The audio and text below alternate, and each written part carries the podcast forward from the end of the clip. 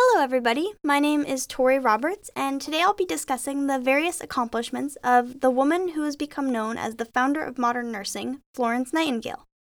Later, you'll get to hear a little bit more about her mathematical accomplishments, but first, a little bit about her early life.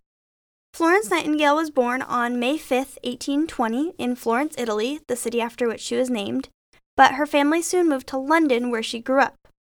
Being a part of a wealthy Victorian family, she was offered many academic opportunities and she consistently thrived in her studies. She was especially interested in her math classes in school and continued to study math independently into her young adulthood. Nightingale later taught and tutored children in math, and it has been found in her old notes and lesson plans that she was especially interested in girls' education.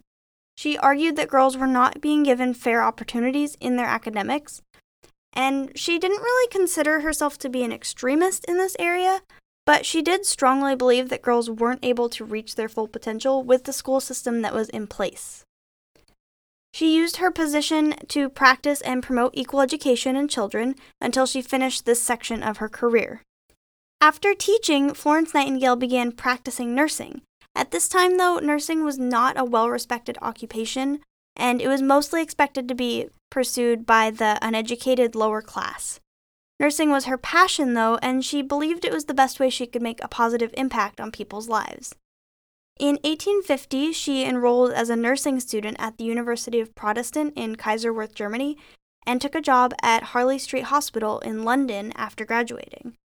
She was then promoted to head nurse after just one year because of her dedication and natural aptitude for the job and her leadership. This was all happening around the early 1850s, near the start of the Crimean War, which began on October of 1853.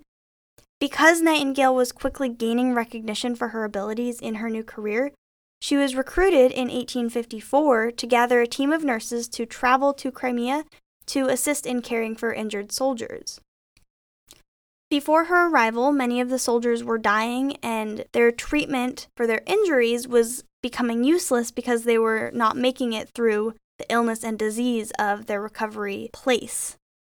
Once she got there, it was clear that the military hospital was horribly unsanitary, so she put a new system in place with strict sanitation and hygiene guidelines.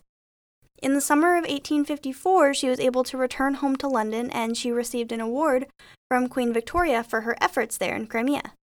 After returning, she devoted the next few years to training nurses and the Florence Nightingale Training School and Home for Nurses at St. Thomas Hospital was opened in 1860. Prior to the school opening, however, she was diagnosed with Crimean fever, which is a form of tuberculosis that she picked up while she was assisting the soldiers, and she was diagnosed with this in 1858.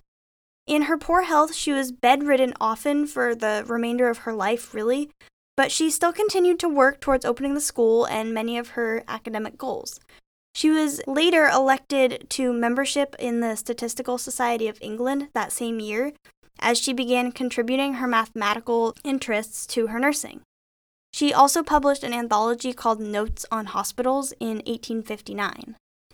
As her school thrived and advances were being made in the nursing world, Nightingale continued crafting the perfect system in the hospitals. Using her knowledge of math and statistics, she created colorful polar area diagrams to dramatize the medical data she was uncovering. With the primary goal to improve the general hospital system, she struggled to convince authorities that her research was valid and useful, but her statistical approach couldn't be argued with, and they eventually agreed to carry out her proposed reforms. Now, because of this and many other aspects of her personality, Florence Nightingale is an exceptional example of how women can use their knowledge and education to fight against the difficulties we face in reaching positions of power and authority. She was repeatedly discredited in her attempts to make change in what she believed in, but nevertheless, she persisted. Thanks for listening.